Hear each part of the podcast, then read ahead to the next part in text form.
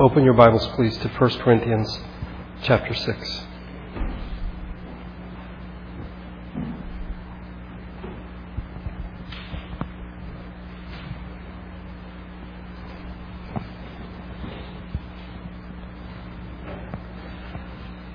Last week we looked at chapter 5, in which Paul addresses an issue that the, apparently the Corinthians did not think was an issue at all. There was a man in the congregation who was having an ongoing sexual relationship with his father's wife, that is, his stepmother. The language indicates that uh, this was not his mother, it was his father's wife, uh, I guess a second or third wife, we don't know. It doesn't tell us whether or not the father was alive or not. But one thing is clear that the situation was contrary to God's law, as found in the Old Testament, Roman law as well, and cultural practices. But I find it interesting that apart from mentioning the man's sin in the first verse, the sin that Paul was more concerned with was the entire, or it involved the entire congregation. They weren't bothered by the situation, but not only that, they were actually proud and boastful about the whole business. By the way, I think this is why Paul doesn't quote chapter and verse. He doesn't go to Leviticus 18, verse 8, and say, See here, God says that this is wrong. Because had he done that, then the focus would have been on the man and his sin. And, and that is an important issue.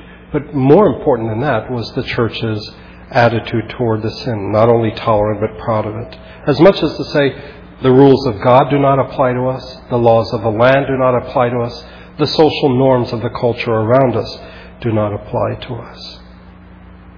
Paul instructs them that they are to put the man out of the congregation, arguing that his sin may in fact infect the entire congregation.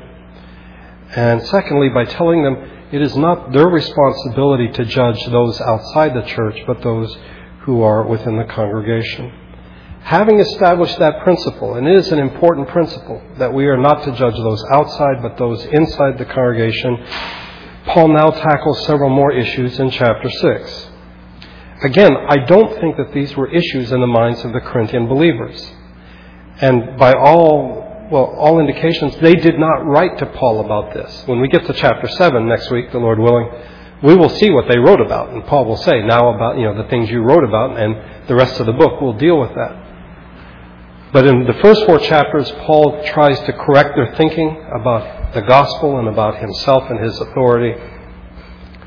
Here in chapters 5 and 6, he deals with issues they don't even mention, but which are really important.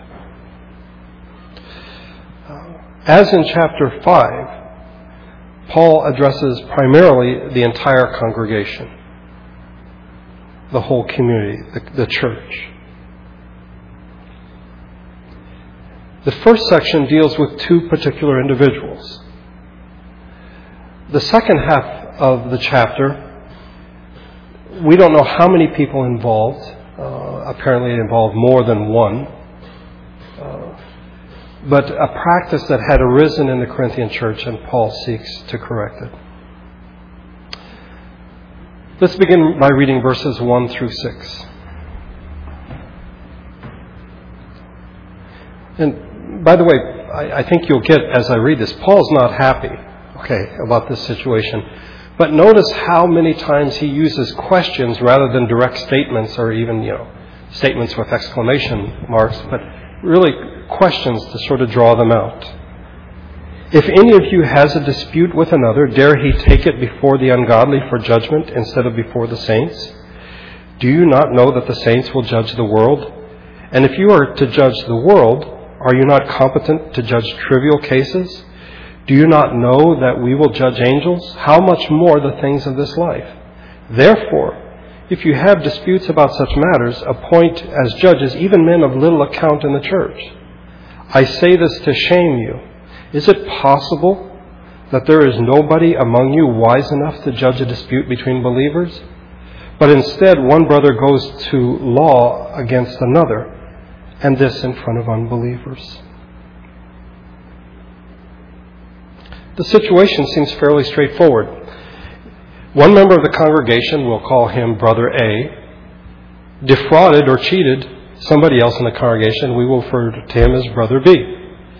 And B took A to court before the civil magistrates, which in those days was usually located in the public square, usually outdoors.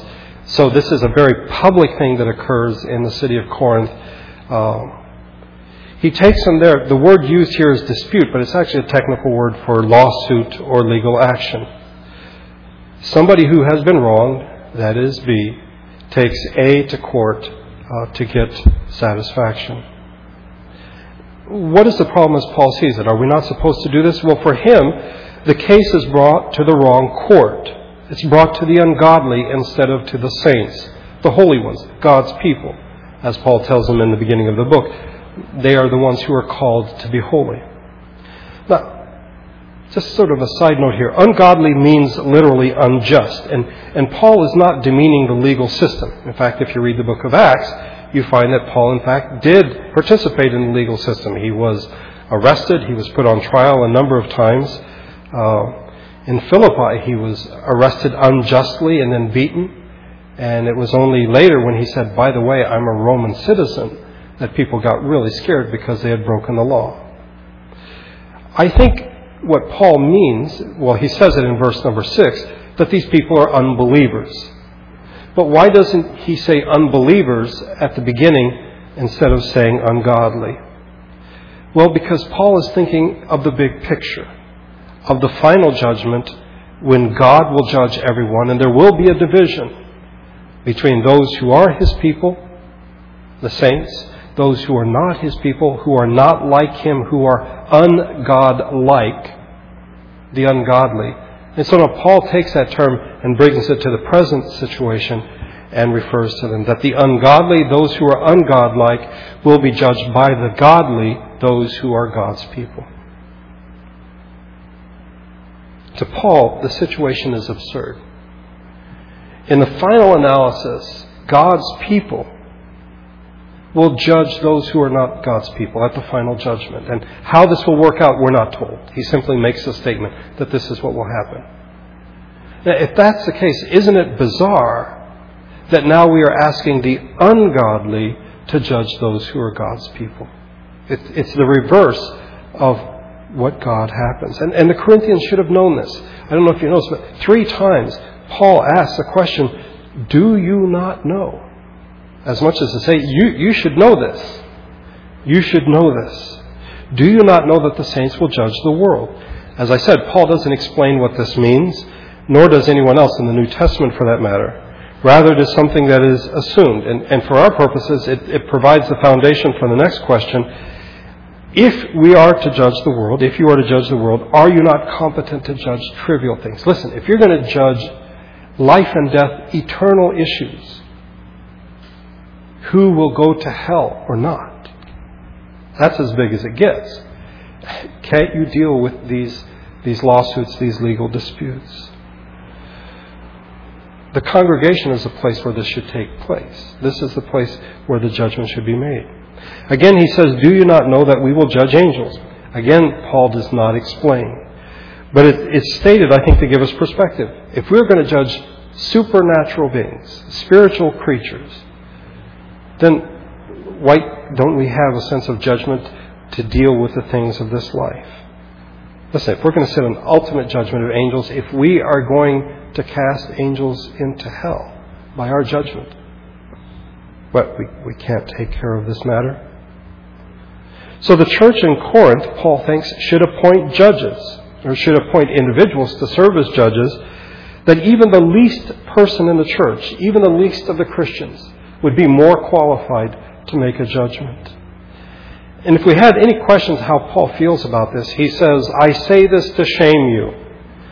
Um, and do you remember that we saw in chapter 4, Paul had said in verse 14, I'm not saying this to shame you. There he's, he doesn't what, here he's put out. He's had it. What they have done is absolutely wrong. A church that has embraced wisdom. In fact, they believe that they are wiser than Paul they understand the gospel better than Paul. Oh, and you're so wise and you can't take, of, take care of something like this in house? The final straw is that it is done in front of unbelievers. I don't think it's a question of embarrassment. You know, oh, our testimony. well, is, is bad in the eyes of the world. We are sinners. We acknowledge that we are sinners. But I think such a lawsuit, as, as oftentimes is the case, is based on a matter of rights and property. And Paul is saying when you have two believers that are dealing with this, there should be issues more important than the issues of rights and properties. In fact, Jesus had spelled out what should happen. To take this case, if A had sinned against B, then B, you know, he sinned by defrauding him, then B should go to A and say, listen, you've cheated me. You need to make this right. If he refuses to listen and make things right, then B goes away. He brings with him a couple of witnesses. And again, they confront this person and say, You've cheated me. If he refuses to listen and make them right, then they go to the church, the congregation, the whole congregation, and they call A before the congregation, and they say, You have defrauded this man, you need to make it right. And if he won't listen, you kick him out, you excommunicate him. So why, why didn't brother B follow this procedure? Because he might not get his money back. The guy gets kicked out of church, but there's no restitution required. If you take him to court, then restitution, in fact, is required. I think he went to court because he thought he had a better chance of, of getting back what was his. Now, Paul addresses the two parties involved in verses 7 and 8. The very fact that you have lawsuits among you means you have been completely defeated already. Why not rather be wronged? Why not rather be cheated?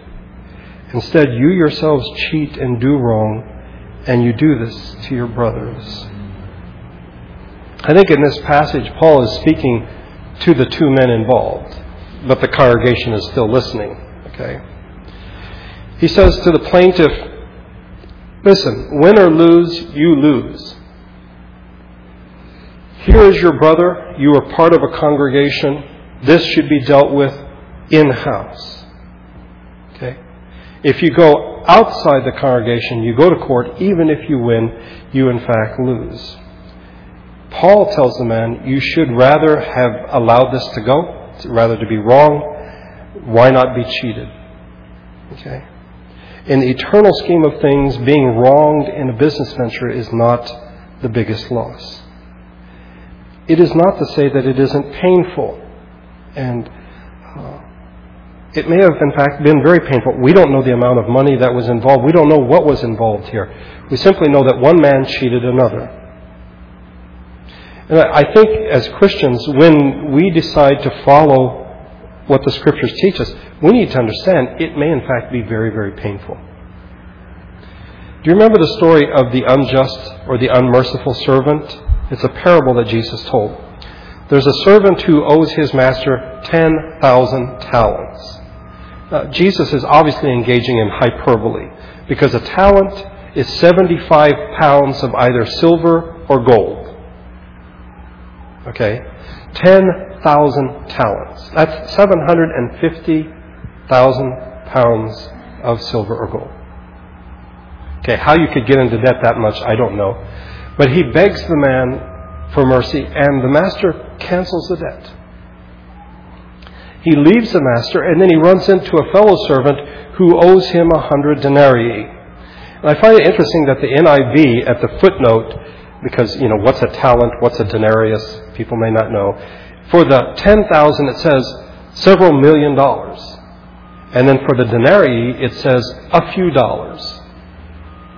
That's not right. A denarius was one day's pay. So a hundred denarii is basically one fourth year's salary. I don't know about you, but a fourth of a year's salary to me is a significant amount of money. Now, he had just been forgiven a huge debt. Should he not have forgiven this debt? Yes, but you know what? If he had, it would have been painful. it would have been painful. Because just to wipe that, you know, write it off the books, that's not easy to do. And I think oftentimes we misunderstand that parable thinking, you know, what people have done to you, it's not a big deal. Sometimes it is. And when Paul says to this man, should you not rather have been wronged? Shouldn't you have allowed yourself to be cheated? Uh, Paul's not saying it would be easy or painless. In fact, could be very painful. But Paul says there's more important things than being wrong or cheated. Then Paul addresses the defendant and tells him, You have cheated and done wrong. What you did was wrong. It's absolutely wrong. And Paul doesn't say so, but the man makes, needs to make it right. He needs to make it right. Now, we could spend an entire series just on this issue of going to court. I do not think that Paul is saying we don't have the right to go to court. Because otherwise, if we don't, then everyone's going to want to do business with us because they know they can cheat us and we won't go to court. Okay? I don't think Paul is saying that. I think what Paul is saying is when you have a business dealing between two brothers or two sisters or a brother and a sister, two members of the congregation, and there is a dispute, if one wrongs the other, then either church discipline must be practiced, or, as has been done in the church in the past, a board of judges is set up within the church to hear the case, and then they make a judgment. Okay. But Paul isn't saying that we don't have the right to protect ourselves, our property in court. What he's saying is within the congregation, there are more important things than our rights than and our property. And I hope that that's clear. Then Paul gives a warning. And the warning is, in a sense, to sort of tie off this particular section, but also to open the next section. Um, you see, the problem with the Corinthians is they are now in the kingdom of God, but they're still living as though they're in the kingdom of Satan, in the kingdom of darkness they say that they are Christians, but they're living like the ungodly. And Paul wants to sort of make a clear distinction, and that may be why he used ungodly earlier. I mean, just to let's let's get this clear. There are those who are not believers. There are those who are believers. Look, if you would, at verses nine through eleven. Do you not know that the wicked will not inherit the kingdom of God? Do not be deceived. Neither the sexually immoral nor idolaters, nor adulterers, nor male prostitutes, nor homosexual offenders, nor thieves, nor the greedy, nor drunkards, nor slanderers, nor swindlers will inherit the kingdom of God. And that is what some of you were. But you were washed, you were sanctified, you were justified in the name of the Lord Jesus Christ and by the Spirit of our God. In other words, you used to be this way. You used to be in this kingdom. Now you've been washed. You've been transformed. You're over here. Why are you acting as though you're still over here? By the way, this list that he gives us here, he's added, it actually comes from chapter 5 when he's talking about who not to associate with. He adds four things here. The first is thieves. Okay? I think that has to do with the brother who cheated. Okay? If you cheated, you stole, you're a thief. Okay? Or as my younger sister used to say when we were little, stealer. You know? You stole. You cheated. Okay? You defrauded. And you know what? Thieves have no place in the kingdom of God. They will not inherit the kingdom of God. You need to make this right. But then Paul adds three that are sexual in nature adulterers, male prostitutes, homosexual offenders. And I'm, I'm convinced that Paul brings these up in connection with what follows. Okay? I would remind you again of what I said in chapter 5. Paul deals with issues that Jesus never talked about because they were not issues within the cultural context where Jesus was. They were forbidden by Old Testament law. These things that Paul has mentioned were considered capital crimes that were punishable by death. Remember the woman caught in adultery. They bring her to Jesus because she's supposed to be put to death. That's the law. Okay? So Jesus is not going to talk about the things that Paul will. Paul now lives in a Gentile culture that not only, not only tolerates these things, but glorifies these things. So he has to deal with them, whereas Jesus did not. There's a progression, by the way, in chapters 5 and 6, that in chapter 5, the Corinthians failed to judge properly regarding the man living with his stepmother, the man involved in incest. They're proud about this and boasting about it. Here in chapter 6, they have failed to judge properly in the case involving the two members. The wise Corinthians have failed to take this in their own hands. They let it go to court. And now they show a lack of judgment with regard to sexual immorality. Specifically, going to prostitutes is what Paul deals with. But the problem is their view of two things their view of freedom and their view of the body. It's a double error. And because of this, and this will come up again in the book of 1 Corinthians, Paul must deal with this. There are three parts to this the false premise or the false premises, the correct premise, and then Paul's uh, words at the end. First of all, verses 12, 13, and 14. Everything is permissible for me, but not everything is beneficial. Everything is permissible for me, but I will not be mastered by anything. Food for the stomach, and the stomach for food. But God will destroy them both. The body is not meant for sexual immorality, but for the Lord, and the Lord for the body. By His power, God raised the Lord from the dead, and He will raise us also. The NIV is helpful here in that it puts quotation marks. Everything is permissible for me because those who translated are convinced, as am I, that this is not what Paul is saying. This is what the Corinthians are saying. They are saying, hey, Paul, we're Christians. Everything is permissible for us. Could that be why they allow this man who is sleeping with his stepmother? They're like, hey, look at the freedom we have. We can even do this. Something that the culture thinks is gross and immoral. We have the freedom to do that. Paul will use this again, by the way, in chapter 10. He'll bring it up again because apparently this is a Corinthian slogan. Hey, we can do anything we want.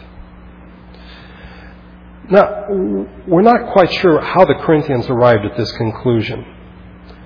Um, perhaps they misunderstood what Paul had said because uh, if you read Paul's writings, he, say, he tells us that once we become Christians, we are free.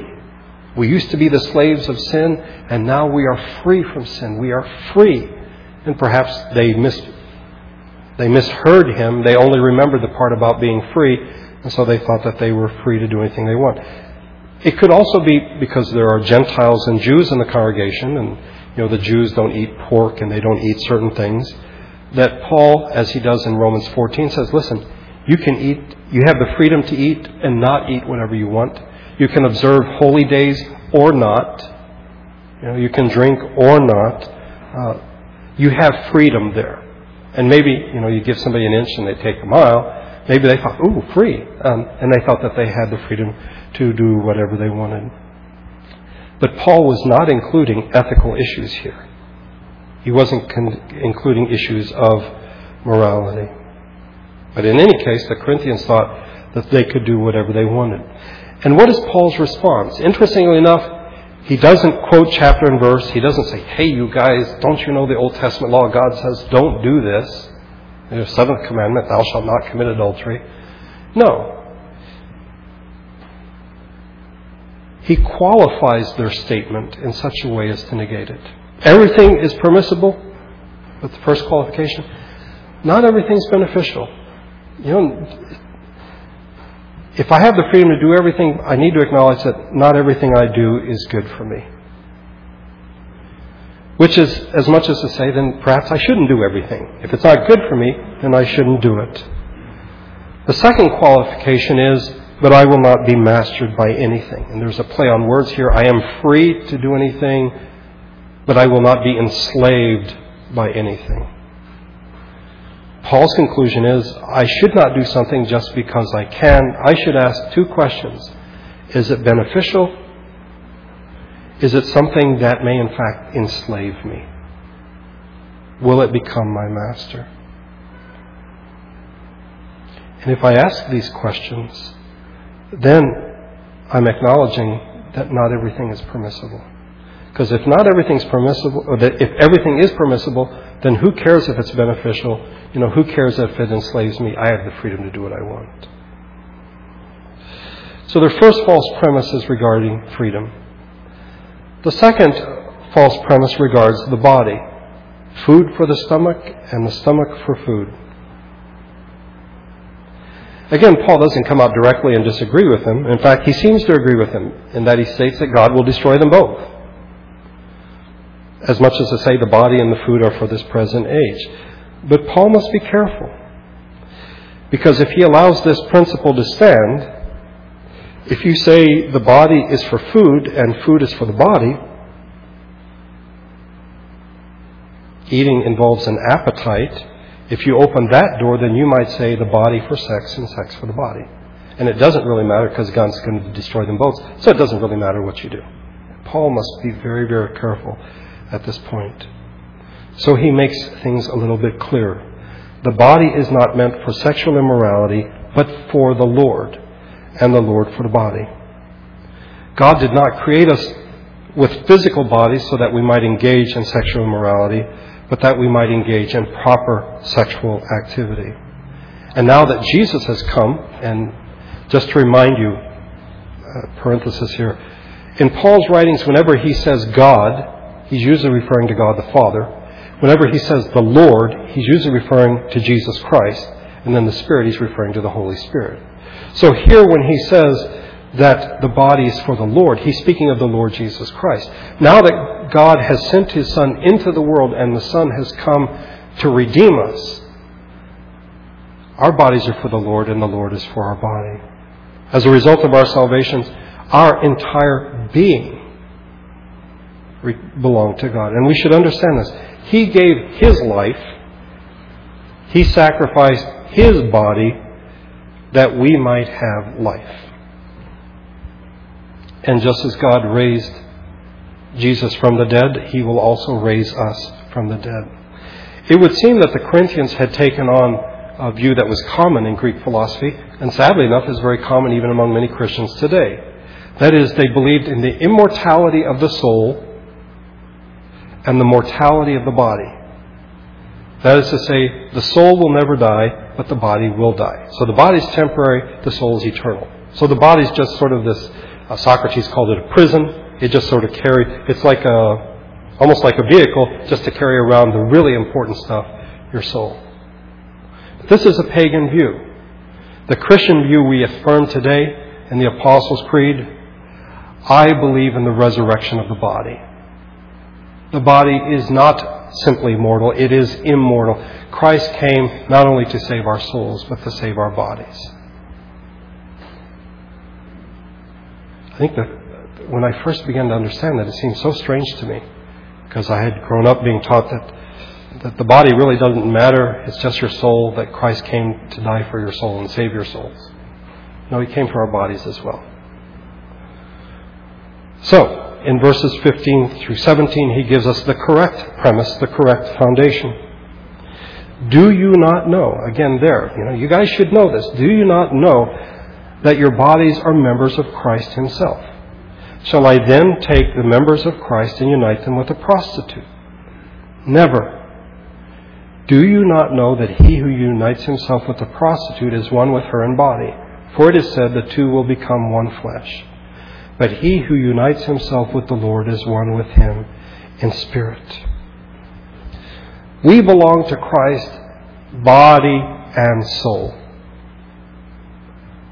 More than that, we are joined in Christ, body and soul. We are one with Christ. There is union. Sexual uh, relations involves union. Even sexual immorality involves union. Paul quotes here from Genesis chapter 2 when Adam and Eve came together, the two became one flesh. Now, marriage is much more, much, much more than becoming one flesh. Paul is, however, focusing here because that's what happens when a person has sexual relations with a prostitute. Paul is not saying that sexual union equals marriage. Okay? Marriage does involve sexual relations, but that doesn't automatically mean marriage. Jesus indicates this, by the way, in John chapter 5, uh, chapter 4. Do you know the story of the Samaritan woman? Uh, Jesus tells her, Go get your husband. And she goes, I, I don't have a husband. And Jesus said, well, You know, you're, you're telling the truth. You've been married five times, and the man you now have is not your husband. In other words, the man you're having sexual relations with now is not your husband. So there were five marriages, and this isn't a marriage. Just because you're sleeping with him doesn't make it marriage. And Paul is not making the equation as well. What he is talking about is the one flesh experience that sexual relations bring about. And Paul is not saying that marriage is incompatible with union with Christ. Rather, what he is saying is sexual immorality is incompatible with being a Christian, with union with Christ. That the body shouldn't be seen as, who cares what you do with your body? After all, it's going to be destroyed anyway, and we're going to get a new one later on. Well, when we get to chapter 15, Paul will explain that the new body begins in the old body. You don't have an old body, you don't get a new one. That's the way it works. So this must be pretty important. And it belongs to Christ. Again, I, why doesn't Paul simply say, okay, folks, seventh commandment, you should not commit adultery. Because it isn't simply that, it is their view of the body. They fail to understand the body is important. The body belongs to Christ. Someone who is united with the Lord is united with Him or is one with Him in spirit. Paul has told us as much in chapter 2. Now we come to the prohibition. What is Paul's solution here? to this problem. Verses 18 through 20. Flee from sexual immorality. All other sins a man commits are outside his body, but he who sins sexually sins against his own body. Do you not know that your body is a temple of the Holy Spirit who is in you, whom you have received from God? You are not your own. You were bought at a price. Therefore, honor God with your body. Sexual temptation is strong. It can be devastating. You need to run from it. And we have examples. Uh, well, I think the primary example is that of Joseph with Potiphar's wife, where she said, Come sleep with me, and grabbed his, his jacket, his coat, and he slipped out of it and ran away. Paul says you need to run away from it. When it comes up, you need to run away from it, flee from sexual immorality. Because the one who sins sexually sins against his own body. I have to tell you, what Paul means here is not clear. There are at least 30 different opinions as to what Paul means. Because, and, and to me, I, I find myself arguing with Paul. Because there seems that there are other sins that you can commit that are against your body. Uh, you know, if you don't eat the right foods, if you take in things that are not good for your body, things like that, uh, those would seem to be sins against your body. But Paul seems to indicate, and, Calvin tells us that there's one sin that so stains the body, and that sin is sexual by nature. And, you know, I don't know what Paul means, but I take what he says to be true. He is an apostle, a pillar of the church, and so I take it to be true. It is a sin against the body.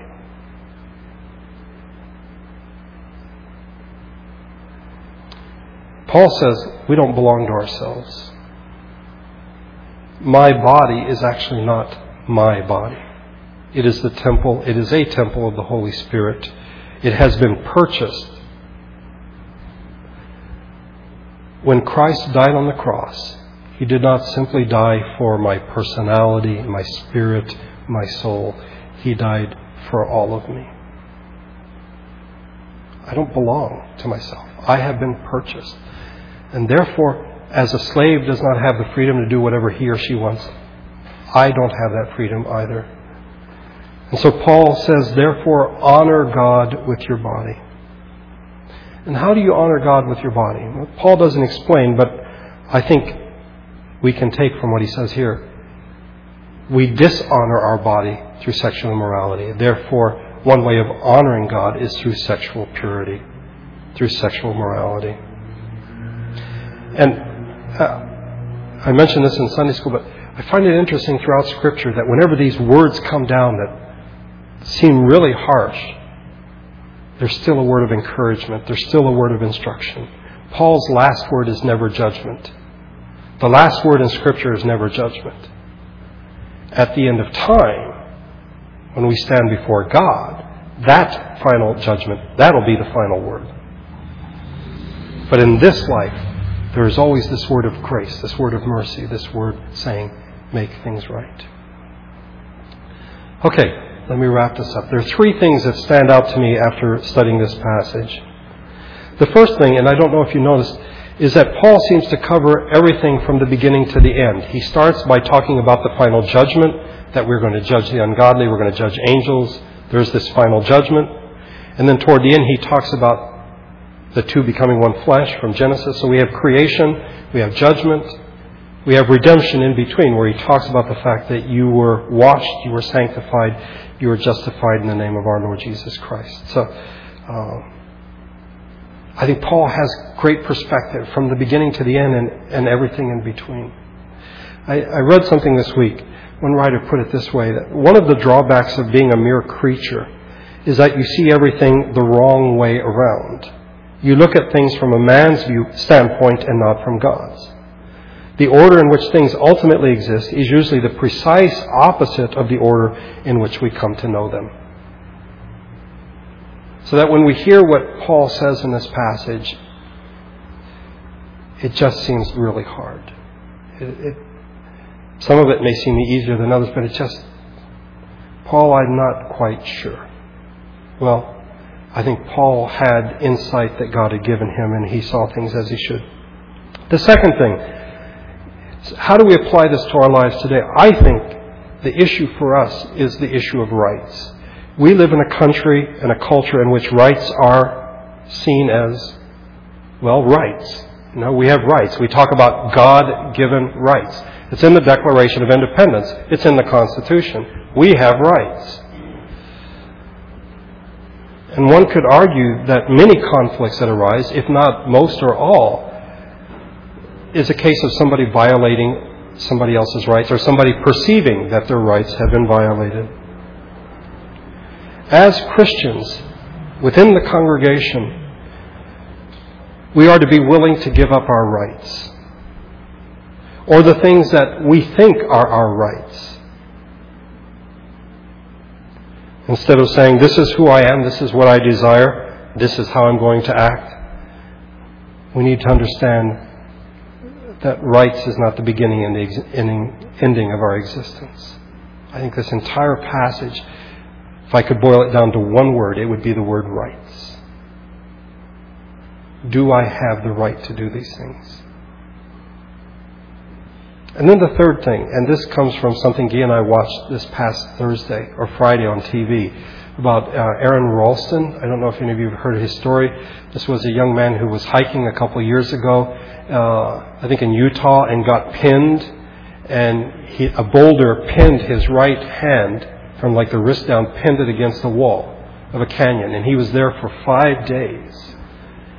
And and finally, he realized I've got to do something. I'm not going to make it out of here. He accidentally, he had a pocket knife and he accidentally punctured his thumb and gas began to come out because he was beginning, his body was beginning to decompose. And so he realized, I've got to amputate my right hand.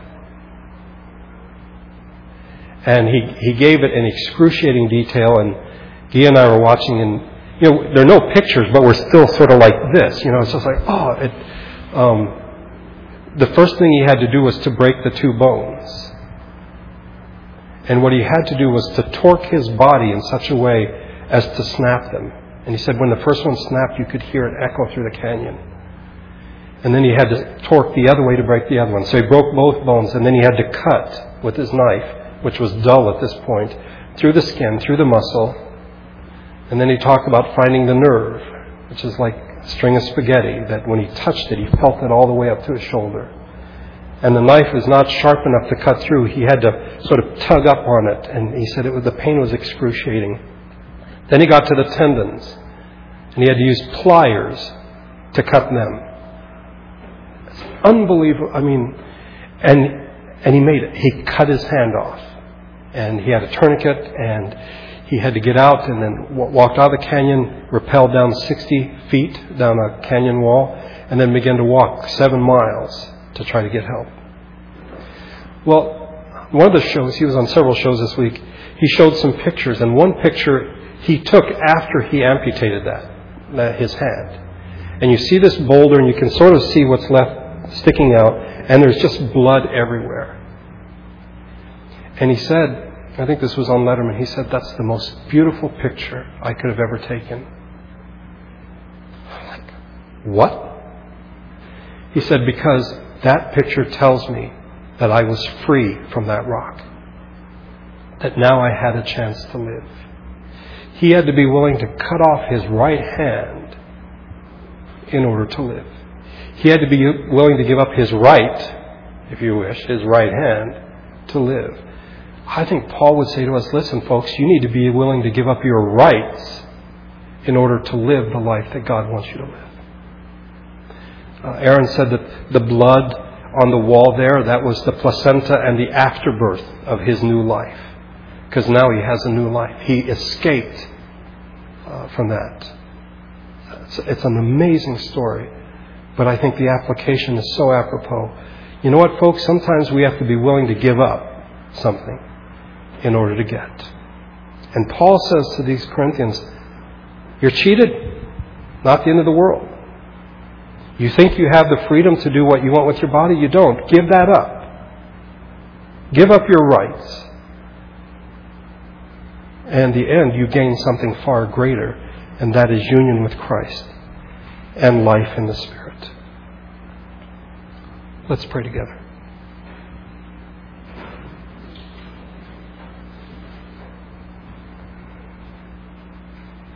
Our Father, this is a hard passage for us because it goes against the way that our culture thinks, the way that oftentimes we think.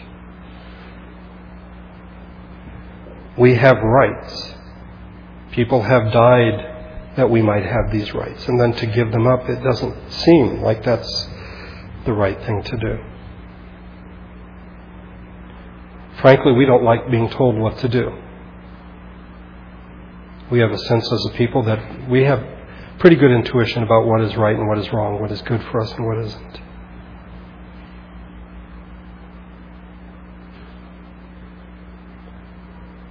But what Paul says is truth, and we need to embrace it.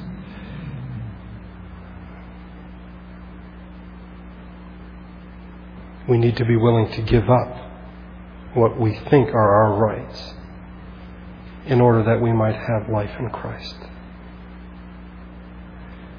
May we realize that to give these things up may not be easy. It may not be painless. Just as this man had to amputate his own right hand. It was excruciatingly painful. To give up our rights may be very, very painful. But there's something far better life in the Spirit, union with Christ to be your children. Father, this is a lot of information and a lot to digest. I pray that by your Spirit in the days to come, we would think on these things and meditate on them. I ask now that your grace and Spirit would go with us as we leave this place. I pray this in Jesus' name. Amen. Would you stand, please, as we sing the doxology together?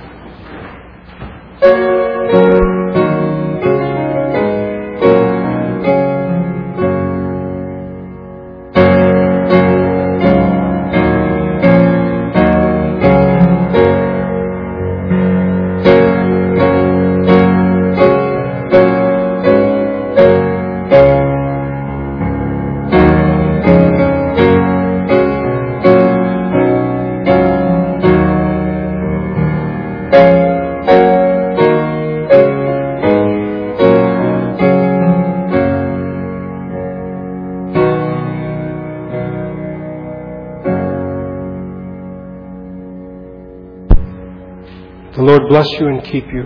The Lord make his face shine upon you and be gracious to you. The Lord turn his face toward you and give you peace. Amen.